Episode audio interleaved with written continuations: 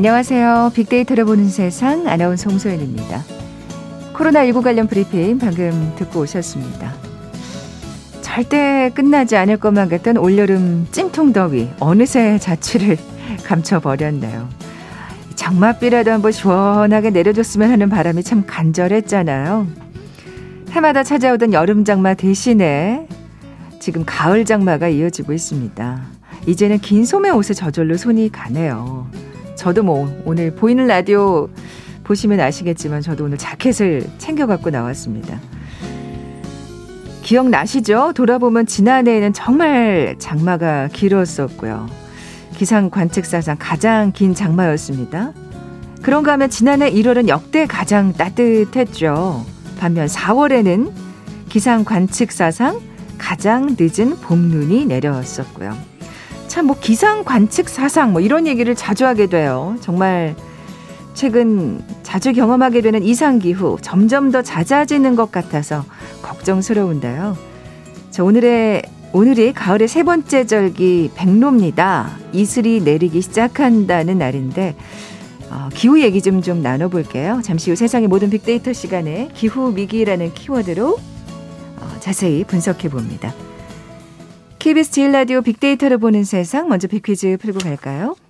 지구를 지키고 환경을 보호하는 일, 뭐 앞서 이상 기후를 얘기해서 그러는 게 아니라 우리 모두가 실천해야 할 중요한 덕목 중의 하나죠. 이 과정에서 이것은 경계하고 주의해야 합니다. 실제로는 친환경적이지 않지만 마치 그런 것처럼 홍보하는 위장 환경주의가 있죠. 기업이 제품 생산 전 과정에서 발생하는 환경 오염 문제는 축소시키고 재활용 등의 일부 과정만을 부각시켜서 마치 친환경인 것처럼 포장하는 게 해당되는데요. 이것을 부르는 용어가 있습니다. 예를 들어볼까요? 제지업체의 경우 벌목으로 인해 발생하는 환경 파괴는 공개하지 않고 뭐 재생지 활용 같은 특정 부문에만 초점을 맞춰서 친환경 경영이다. 뭐 이렇게 강조하는 게 대표적 사례일 겁니다. 뭐 결국 기업의 이익을 증가시키는데 그 목적이 있기 때문에 계속된다면 소비자들의 신뢰를 잃게 되겠죠. 친환경 위장술 무엇이라고 부를까요? 뭐 우리 프로에서도 저희 프로에서도 참 여러 번 언급을 했습니다. 보기 드릴게요. 1번 블루오션, 2번 그린워싱, 3번 레드벨벳, 4번 핑크리본. 오늘 당첨되신 두 분께 모바일 커피 쿠폰 드립니다. 휴대전화 문자 메시지 지역번호 없이 샵 9730, 샵 9730. 짧은 글은 50원, 긴 글은 100원의 정보 이용료가 부과됩니다. KBS 라디오 어플 콩은 무료로 이용하실 수 있고요. 유튜브는 물론이고 콩에서도 보이는 라디오 함께 하실 수 있어요. 방송 들으시면서 정답과 함께 다양한 의견들 문자 보내주십시오.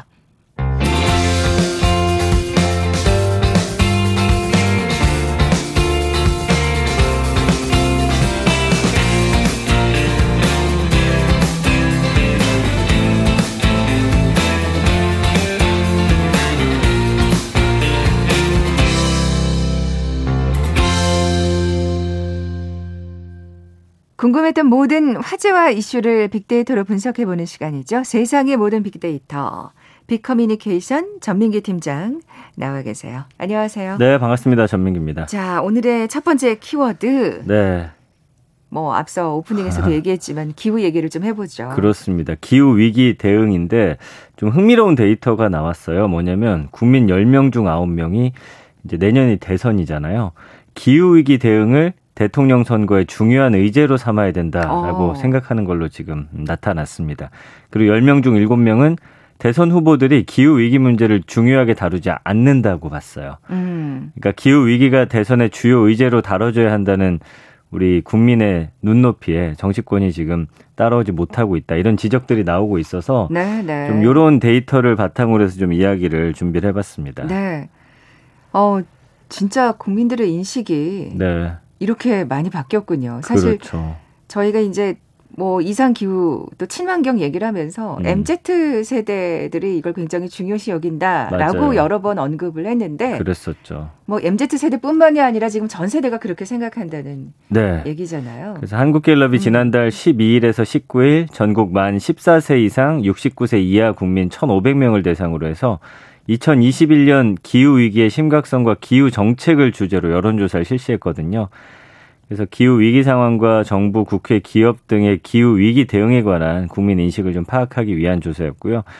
여론조사가 보통 이제 만 19세 이상을 대상으로 보통은 이루어지는데 네. 아까 말씀해 주신 대로 뭐 MZ 세대 그 이하 세대는 더 그렇죠. 그래서 이번 음. 조사가 기후 위기 당사자인 청소년의 의견도 포함하기 위해서 만 14세 이상도 대상으로 했는데 아까 말씀드린 대로 10명 중 9명이 이 기후 위기 대응을 아. 서둘러서 해야 된다 이렇게 이야기를 했습니다. 맞아요. 이 네. 청소년들이 살아갈 미래에 맞아요. 예. 예. 지구가 네. 아, 이만 더 이상은 병들지 말아야 될 텐데 네. 이런 생각이 들면서 그렇죠. 그래서 이렇게 또 심각성을 이 청소년들이 더더욱 깨닫고 있는 것 같네요. 그렇습니다. 그래서 공개된 여론조사 결과를 좀 더 자세히 살펴보면 네. 응답자의 91.1%가 대선 과정에서 기후위기 대응을 중요한 의제로 다뤄야 한다라고 대답을 했고요. 45.9%는 매우 중요하게 다뤄야 된다. 아주 음. 강하게. 그리고 45.2%가 약간 중요하게 다뤄야 한다라고 대답을 했어요. 또 내년 대선에서 후보의 기후위기 대응 공약을 얼마나 중요하게 고려할지 물었더니 응답자의 88%가 고려할 의사가 있다라고 음. 밝혔거든요. 그러니까 대선 주자 혹은 후보들은 지금 이 내용을 좀 굉장히 인식을 하셔야 될 것 같아요. 그리고 31.5%가 매우 고려할 것이다. 56.5%는 약간 고려할 것이다. 그러니까 그 대선에 있어서의 공약 중에 이 환경 문제에 대한 공약 굉장히 좀 중요하게 다뤄줘야 될 것 같습니다. 네. 네. 특히 젊은 유권자를 잡기 위해서는 우리 뭐 정치권에서 좀 참고를 해야 될 것 같은데 음, 그러니까요. 아직까지는 지금 말씀하신 대로 이 국민들의 눈높이에 못 따라오지 못하는 음, 느낌이에요. 그렇죠. 예. 그 다가오는 대선 준비하는 정치권은 이 기후 위기 대응을 중요시하는 이런 인식을 좀 따라가지 못하고 있다 이런 평가들이 나오더라고요. 그래서 현재 대선을 준비 중인 후보하고 정당들이 기후위기 문제를 중요하게 다룬다고 보냐라고 물어본 항목도 있었거든요. 70%가 중요하게 다루지 않고 있다. 17.8% 전혀 중요하게 다루지 않고 있다. 52.2%는 별로 중요하게 다루지 않는다라고 봤어요. 음. 그래서 기후 위기의 심각성을 인식하는 비중과 강화된 대응책이 좀 필요로 하는 비중도 다 높았기 때문에 이거는 이제는 뭐 국민들은 정말 기후 위기에 대해서 심각하게 생각하고 있고 앞으로의 환경 정책이라든지 이런 네. 것들에 대해서 굉장히 관심이 많다라는 걸 반드시 인지해야 할 것 같습니다. 네, 사실 전 세계적인 어떤 그 나라들을 봐도 네. 우리가 그렇게 친환경적인 나라는 아니거든요. 아, 그건 맞습니다. 네, 따라가야 될, 그러니까 갈 길이 먼데 네. 아직까지 이 정치권은 제대로 된 준비를 못 하고 있다. 이 따끔한 지적이 나올 수밖에 없는 예, 상황입니다. 예, 예, 예. 어, 기후위기에 심각한 영향을 지금 뭐 우리가 체감을 하고 있는 거죠. 언제부터 이게 우리 생활에 큰 영향을 미칠 것이다 생각하는지. 뭐 궁금해요. 1, 2년 정도 전만 하더라도 지금과 같은 상황을 예측 못 했듯이 많은 분들이 그렇다면은 이 기후 위기가 대체 언제부터 우리한테 심각하게 영향을 줄 것이냐 좀 예상해 봐라 이렇게 질문을 했더니 이미 나타나고 있다는 답변이 전체 80.1%예요. 예, 예. 네, 그렇죠. 뭐 예. 날씨만 봐도 그렇죠. 맞습니다. 예. 그 10년 후에 나타날 것이다 답변 9.5%, 30년 후에 나타날 것이다 답변 6.6%. 그래서 기후의 위기의 심각성을 가장 크게 느낀 이유가 뭐냐? 폭염, 폭우 같은 국내 기상 이변. 지금 말씀해 주신 대로 네, 네. 그 답변이 전체 64.6%로 가장 많았거든요. 이미 기후 위기에 심각한 영향이 시작됐다라고 많은 분들이 생각하고 있기 음. 때문에 어, 현실적인 그런 대안들, 대책들 그래요. 제시하는 분에게 좀 뭐 표가 가지 않을까 생각을 해봅니다. 그러니까 진짜 먼 일이라고 생각하면 안 돼요. 서둘러야 될 예. 사실은 정책이라고 봐야죠. 그러니까요. 빅데이터 반응도 좀 살펴볼까요? 지난 한 달간 기후 위기 관련 언급량이 한 22,800여 건. 그래서 연관어들 쭉 보면은 역시나 어, 탄소 이야기 나올 수밖에 없고요. 네, 네. 기후 변화, 온실가스 얘기. 그 다음에 이런 어떤 변화에 대한 어 과제라든지 반응, 대응 이런 것들로 나뉘어지거든요. 결국에는 현재 발생하고 있는 기후 위기, 환경 문제들을 어떻게 해결할 것인지, 어떤 정책으로서 대응할 것인지 여기에 대한 관심이 가장 높다고 보시면 될 것 같고요. 긍부정 비율도 44. 44대 53.1이에요. 부정 감성어가 높은데 네. 보면은 어, 종말이라는 단어도 있고요. 어. 우려스럽다, 대재앙, 악영향, 파국, 망하다, 심각하다, 위협. 그 불안감을 드러내는 단어가 굉장히 강렬합니다. 네, 네. 예. 거기에 비해서 이제 뭐 해결하다라든지 아니면 최고 전 세계적 뭐 이런 키워드들로서 지금 긍정 반응은 뒷받침하고 있는데 비율은 얼핏 보면 10% 안쪽으로 차이가 나지만 그 표현하는 표현 자체는 그 부정 감성어 자체가 굉장히 네. 강하다라는 걸 알 수가 있습니다. 예, 예. 네. 뭐 앞서 말씀드린 대로 우리가 지 탄소나 온실가스를 많이 배출하는 나라거든요. 사실 네, 현실이. 맞아요, 맞아요. 그러니까 우리가 이제 작은 것부터 뭔가 생활에서 실천하지 않으면 음. 그 변화를 이끌어낼 수 없는 그런 상황인 것 같아요. 그런 상황이에요. 예. 그래서 사실은 기업들 뭐 ESG 경도 나오곤 있지만 어 우리가 배달을 코로나 때 많이 시켜 먹기 시작했잖아요. 그러면서 사실은 쓰지 않는 일회용 수, 수저라든지 뭐 젓가락 이런 것들 어, 집에서 받는 경우가 많은데 언젠가부터 기억해 보시면 배달의 3사가 일회용 수저 안 받기를 사실은 아예 필수 항목으로 해놓고 받으려면 거기에 체크해야 하는 음. 그렇게 변화가 됐어요. 처음엔 사실 안 받는 사람들이 체크를 해야지만 그쪽에서 이제 안 갖다 주는 네. 거였는데 아니면 아예 뭐 그런 항목도 없었죠. 네, 근데 예. 이제 체크를 하더라도 사실은 그냥 일괄적으로 좀 넣어서 주는 경우가 많더라고요. 음. 근데 이걸 아예 반대로 돌려버리니까 어, 안 받게 되니까 굉장히 집에 있는 경우 뭐 숟가락이나 젓가락 다 있잖아요. 그래서 그 안 받기를 선택한 주문 비율이 지난해 6월 10%대밖에 안 됐는데 올해 6월에는 이게 70%까지 올라왔다는 거죠. 음. 그래서 환경단체 녹색연합이 수저 개수로 이걸 환산해 봤더니 약 6,500만 개를 줄인 거다. 라고 아. 지금 주장을 하고 있거든요. 아, 이거는 근데 그 선택 항목을 잘 만들었네요. 그러니까 그렇습니다. 그러니까 꼭 받고 싶은 사람한테 선택하게끔 해야 네. 자연스럽게 어, 난 굳이 안 받아도 돼라고 넘어갈 수 있잖아요. 그 인데 네. 이 문제 인식의 시작도 사실은 이걸 소비하는 소비자분들이 시작하게 어 마, 처음에 이제 시작을 하셨어요. 왜냐하면 어. 우리가 그 일회용을 시켜 먹지 않을 수 없는 그런 환경이었지만 계속 일회용이 쌓여가는 거에 대한 굉장한 어떤 음, 죄책감이 좀 있었거든요. 네네. 네. 그래서 지난 6월 일회용 수저를 거절한 주문 비율이 71.3%, 전년 동기 15.8%에 비해서 55.8% 포인트나 올랐죠. 다른 곳도 13에서 62, 다른 한 곳은 21에서 76까지 뛰어 올라서 이게 6,500만 개 일회용 음. 수저를 아낀 걸로 했기 때문에 우리의 정말 작은 변화거든요. 그러니까요. 네, 이런 것들이 쌓여서 큰 변화를 이끌어내지 음. 않을까 예상을 해봅니다. 소비자들의 추세가 그러니까 또 이렇게 기업들도 발맞춰 나가는 것 같아요. 맞아요, 맞아요. 예, 예. 예. 그리고 오늘 또 비가 오니까 저도 생각났는데 네. 요즘 네. 네. 저희 회사에서도 음. 그 우산을 이 담는 어. 그 비닐 를 없앴어요. 그 들어오면서 보니까 그 툭툭 터는 네. 기계가 하나 있더라고요. 약간 이렇게 네. 그 면 맞아요. 솔 같은 걸로 네. 그냥 닦게끔만 돼 있고 요즘 맞아, 이제 비닐을 맞아. 없앴더라고요. 아, 너무 잘하신 것 그건 진짜 잘한 예, 것 같아요. 예. 오늘 아침에도 저 그 생각하면서 들어왔거든요. 그렇습니다. 예.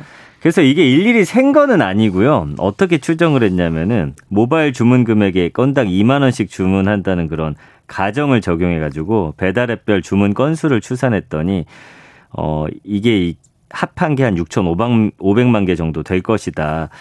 진짜 6,500만 개 1년 동안 아꼈다라고 야. 생각하니까 우리가 얼마나 많이 쓰고 있는지 진짜 실감이 되잖아요. 그게 6,500만 개가 지금 산처럼 쌓여 있다고 생각하니까 엄청난 양이네요. 네, 어. 그렇죠.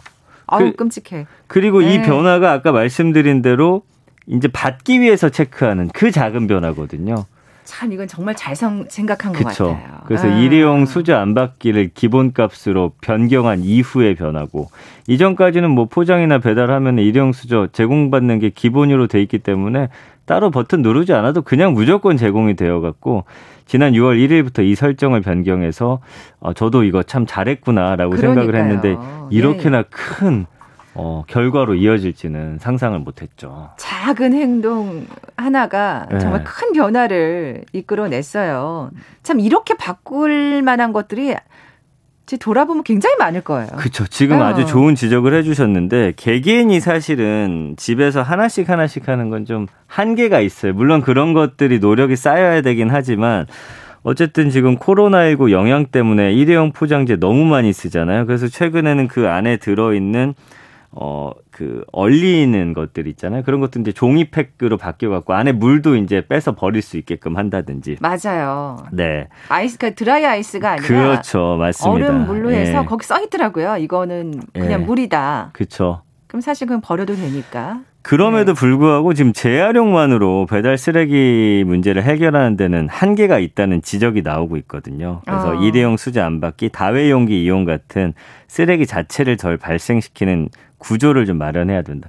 예전에 생각해 보시면 그릇 갖고 왔다 사실 다시 가져가는데 역시나 비용이 들긴 하겠지만 그런 식의 또 노력이 필요하지 않을까라는 생각이고 지난 6월 기준으로 지금 온라인 주문 거래액 중 음식 서비스 거래액 1조 9,722억 원이나 되거든요. 지난해 6월보다 한 57.3%나 증가한 거기 때문에 배달은 없죠. 계속 네. 늘어날 거예요. 네, 뭐 코로나 때문도 그렇지만 이제 사실 맞습니다. 정말 일상화가 돼가지고요. 예. 그래서 다회용기 활용도 우리가 좀 앞으로 나아가야 할 방향이 아닐까. 네.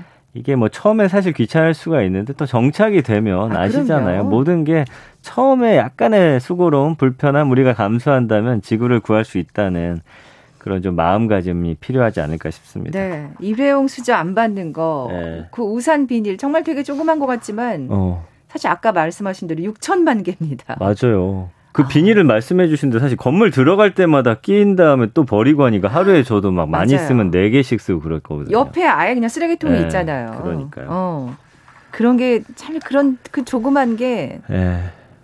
우리 환경을 크게 변화시킬 수 있을 것 같아요. 그래서 네. 이제는 음, 대선 주자들도 꼭 맞아요. 명심하고 이런 정책들 좀 많이 어, 쏟아내셨으면 좋겠다는 생각입니다. 네, 이 방송을 들으셔야 되는데. KBS 제일라디오 빅데이터를 보는 세상, 세상의 모든 빅데이터 함께하고 계신데요. 잠시 라디오 정보센터 뉴스 듣고 나서 다음 소식 계속 이어가죠.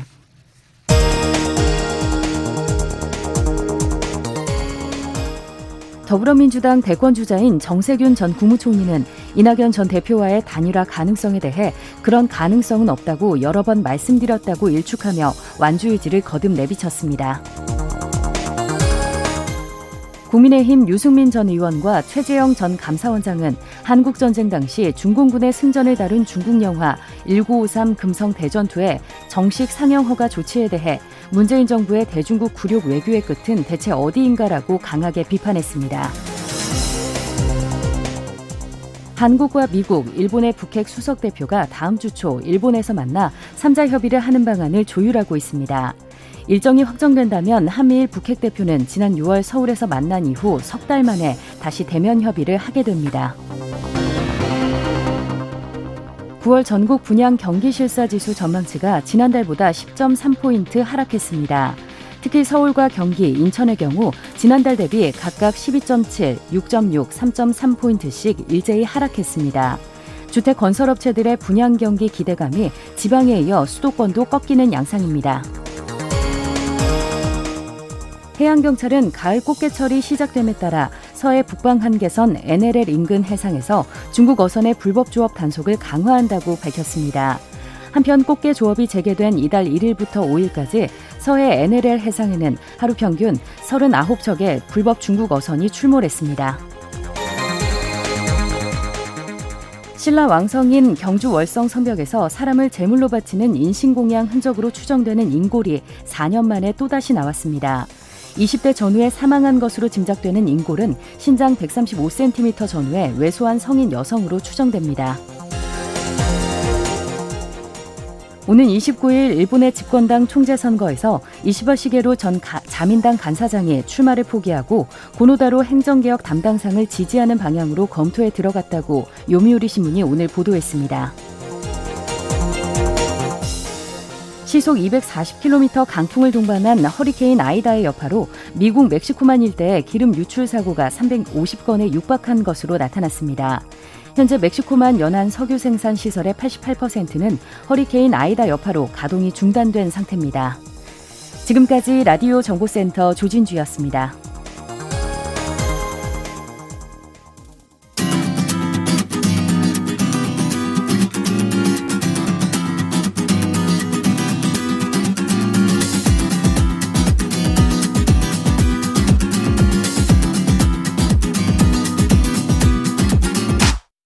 KBS 일라디오 빅데이터로 보는 세상. 네, 세상의 모든 빅데이터 함께하고 계신 지금 시각 11시 30분 향하고 있습니다. 전 팀장님, 네. 퀴즈 다시 한번 내주세요. 자, 앞서서 기후 위기에 관한 이야기 함께 나눴죠. 실제로는 친환경이지 않지만 마치 친환경적인 것처럼 홍보하는 위장 환경주의를 부르는 용어를 맞춰주시면 됩니다. 최근에 이런 사례 많다고 하고요. 예를 들자면 제지업체 같은 경우 벌목으로 인해 발생하는 환경 파괴는 공개하지 않고 재생지 활용 같은 특정 부문에만 초점을 맞춰서 친환경 경영을 강조하고 있는 경우 뭐 이런 것들입니다. 이런 현상이 계속되면 기업은 소비자들의 신뢰를 잃기가 쉽겠죠. 철퇴를 맞아야죠, 그렇죠. 이런 기업들은. 힌트를 드리자면 세탁, 화이트워싱이 들어간 합성어거든요. 친환경 위장술 무엇이라고 할까요? 1번 블루오션, 2번 그린워싱, 3번 레드벨벳, 4번 핑크 리본. 네. 6503님이 이제 정답 보내주시면서 뭐라고 네. 하셨냐면, 이 시간에 이 퀴즈 때문에 모르는 문제 검색하게 된대요. 그리고 이제 가족톡에 올려서 이걸 공유를 아, 하신답니다. 예. 이 방송이 하는 일이 정말 많네요라고. 아, 다행입니다. 저희 네. 방송이 도움이 된다니. 오늘 당첨되신 두 분께 모바일 커피 쿠폰 드립니다. 정답 아시는 분들 저희 빅데이터로 보는 세상 앞으로 지금 바로 문자 보내주십시오. 휴대전화 문자 메시지 지역번호 없이 샵 9730, 샵 9730. 짧은 글은 50원, 긴 글은 100원의 정보 이용료가 부과됩니다.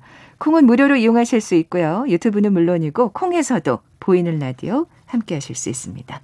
자, 두 번째 키워드는요? 네. 오늘 죽은 너튜버라는 키워드인데 이게 어, 뭐 이런 네. 특이한 키워드를 갖고 그쵸. 나오셨어요. 네. 9월 1일에 이제 공유된 모자이크된 사진이 있어요. 뭐냐면 통구이가 된 새끼 돼지 사진이거든요. 그래서 아, 이게 그러면 이게 형체가 다 보이는 건가요? 그렇죠. 아, 그래서 사실은 아이고. 뭐 먹고 싶다는 생각이 드는 그런 사진은 아닌데 그 일본의 한 너튜브 채널이 지난 5월 25일에 이제 개설이 됩니다.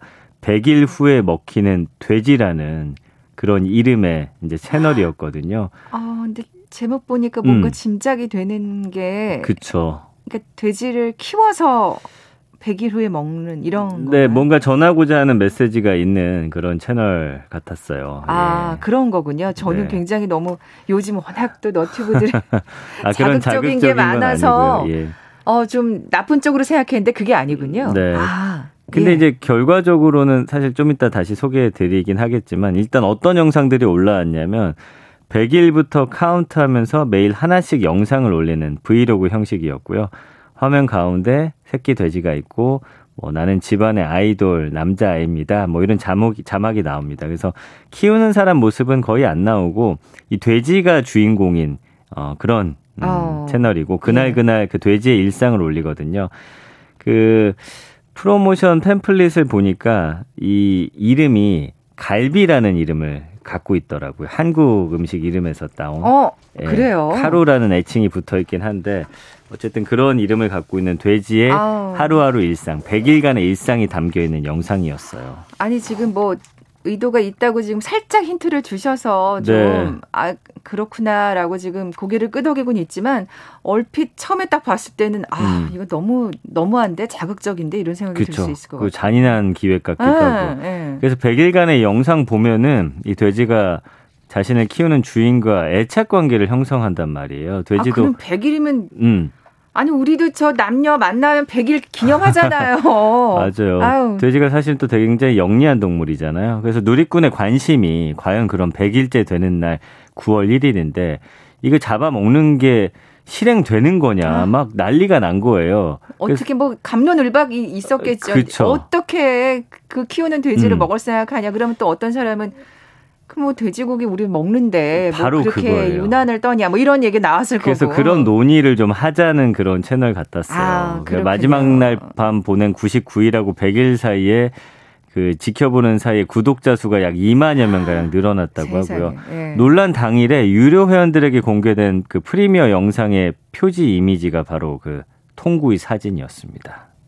아, 네. 너무 마음이 안 좋다. 그렇죠. 예. 예.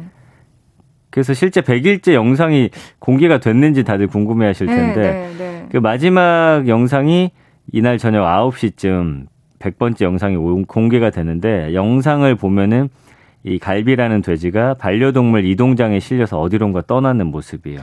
그 돌아온 아. 주인은 차 트렁크에서 포장된 종이 상자를 내놓는데 그 안에 이 도축된 새끼 돼지가 들어 있습니다. 그 영상의 주인공은 돼지를 이제 구워가지고 기도하는 장면으로 마무리가 되고 먹는 장면 나오지 않아요. 그래서 사실은 그 돼지가 그 돼지인지는 알 수는 없는 그러네. 그런 상황이거든요. 사실 좀 예. 아닐 것 같기도 하고 아니길 바라는 마음도 있고 예.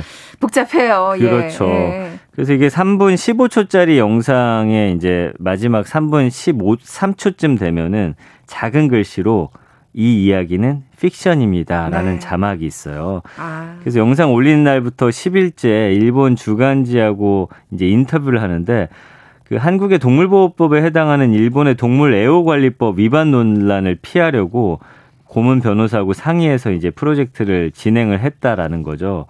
그래서 실제 길은 아마 미니 돼지를 죽이진 않았을 것으로 지금 네, 많은 분들이 네. 예상은 하고 있는 거거든요. 네. 근데 뭐 사실 우리가 아, 그래요. 뭐라고 얘기해야 될지 모르겠어요. 그렇다고 제가 저도 돼지고기 안 먹는 거 아니니까. 그렇죠. 근데 어떻게 보면은 키워서 뭐 돼지를 먹고 있는 거잖아요. 많은 사람들이 뭘 직접 키우지 않다 뿐이지. 그런데요. 예. 우리가 이제 잘 모르고 있는 사실이 하나 있어요. 예. 이제 한국과 일본의 법 체계는 다른데 한국에서는 식용으로 키우는 돼지는 이제 축산물 위생관리법에 따라 등록을 해야 됩니다. 아, 또 예, 예. 허가받은 도축장에서 도사하지 않았다면 이것도 불법이고요. 농림축산식품부 농축산물 위생품질관리팀 관계자 이야기한 거 보니까 사전에 등록되지 않은 농장에서 도축 신청이 안 되고 가축 질병 문제가 있기 때문에 사육 등록을 먼저 해야 된다는 거예요. 아. 그래서 결론적으로 사실은 직접 먹기 위해 집에서 이렇게 돼지 기르는 거는 불법이고 예, 가능하지도 않은 이야기예요. 그렇군요. 예. 뭐 일본은 어떤지 모르겠습니다만 네. 어쨌든 그래서 그 이후에는 뭐 어떻게 영상이 뭐 진행이 됐나요? 그러니까 101일째가 네. 9월 2일이었는데 이 운영자가 트위터에서 영상은 100일 후에 죽을 악어의 패러디다. 이게 뭐냐면은 일본에서 히트한 그 네컷 일상 만화예요. 100일 후에 닥칠 죽음을 알지 못하는 악어의 일상을 담은 만화였거든요. 아, 그런 큰, 만화가 있었군요. 예, 화제가 됐고 예.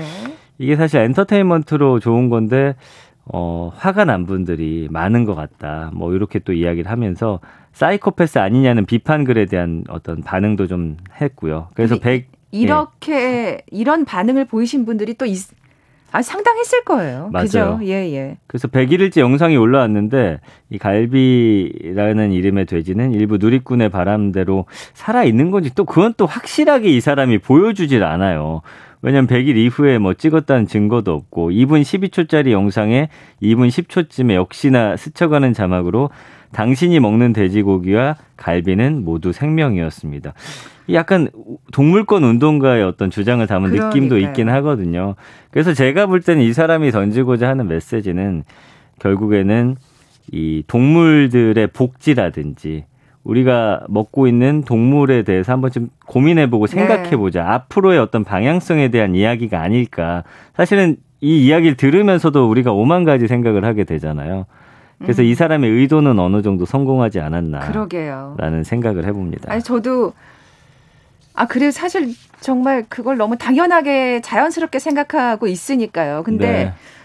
지금 사실 이 갈비 아 이름도 참 끔찍한데 네. 이 갈비라는 애 아이 이 돼지 새끼만 음. 유독 사실은 다른 경우가 아닌 거잖아요. 맞아요. 물론 맞아요. 예. 정말 스스로 키운 아이는 좀 특별하긴 하겠습니다만 맞습니다. 예. 저희가 그냥 그런 비슷한 경로를 통해서 결국 지금 그래서 사실은 고기 먹고 있는 거니까 이게 미니 돼지니까 이게 네. 먹는 식으로 이렇게 영상이 끝났는데 사실은 우리가 뭐 고양이라든지 반려견을 키우면서도 그래요. 제대로 못 키우는 경우가 많거든요. 예. 사실 예전에는 시골에서는 예. 그냥 막 그쵸. 그렇게 키우다가 잡아먹기도 하고 했었잖아요. 개들을. 맞습니다. 네. 그래서 네. 저는 좀 아쉬운 건 이 사람이 결론적으로 살아 있습니다 해줬으면 좋았을 텐데 그런 결말은 아니었기 때문에 네. 어쨌든 좀 아쉽긴 하지만 어쨌든 시사하는 바가 음. 있는 그런 영상이 일본에서 화제가 돼서 좀 오늘 소개해 드릴까 하고 네. 준비를 해봤습니다. 사실은 그렇게 끝까지 얘기를 안 하는 건 더 많이 생각해 보라는 음, 그럴 수 있어요. 제작자의 네. 의도인 것 같아요. 네. 예. 세상의 모든 빅데이터 빅커뮤니케이션 전민기 팀장과 함께했습니다. 고맙습니다. 감사합니다. 자, 오늘 빅퀴즈 정답은 2번 그린워싱이었죠. 모바일 커피 쿠폰 받으실 두 분입니다. 앞서 소개해드렸던 6503님, 많이 배워가신다는. 그리고 텀블러에 보리차 끓여 다니신다는 7237님, 오늘 문자 보니까 그러신 분들 정말 많네요. 예. 두 분께 선물 보내드리면서 물러갑니다. 내일 뵙죠. 고맙습니다.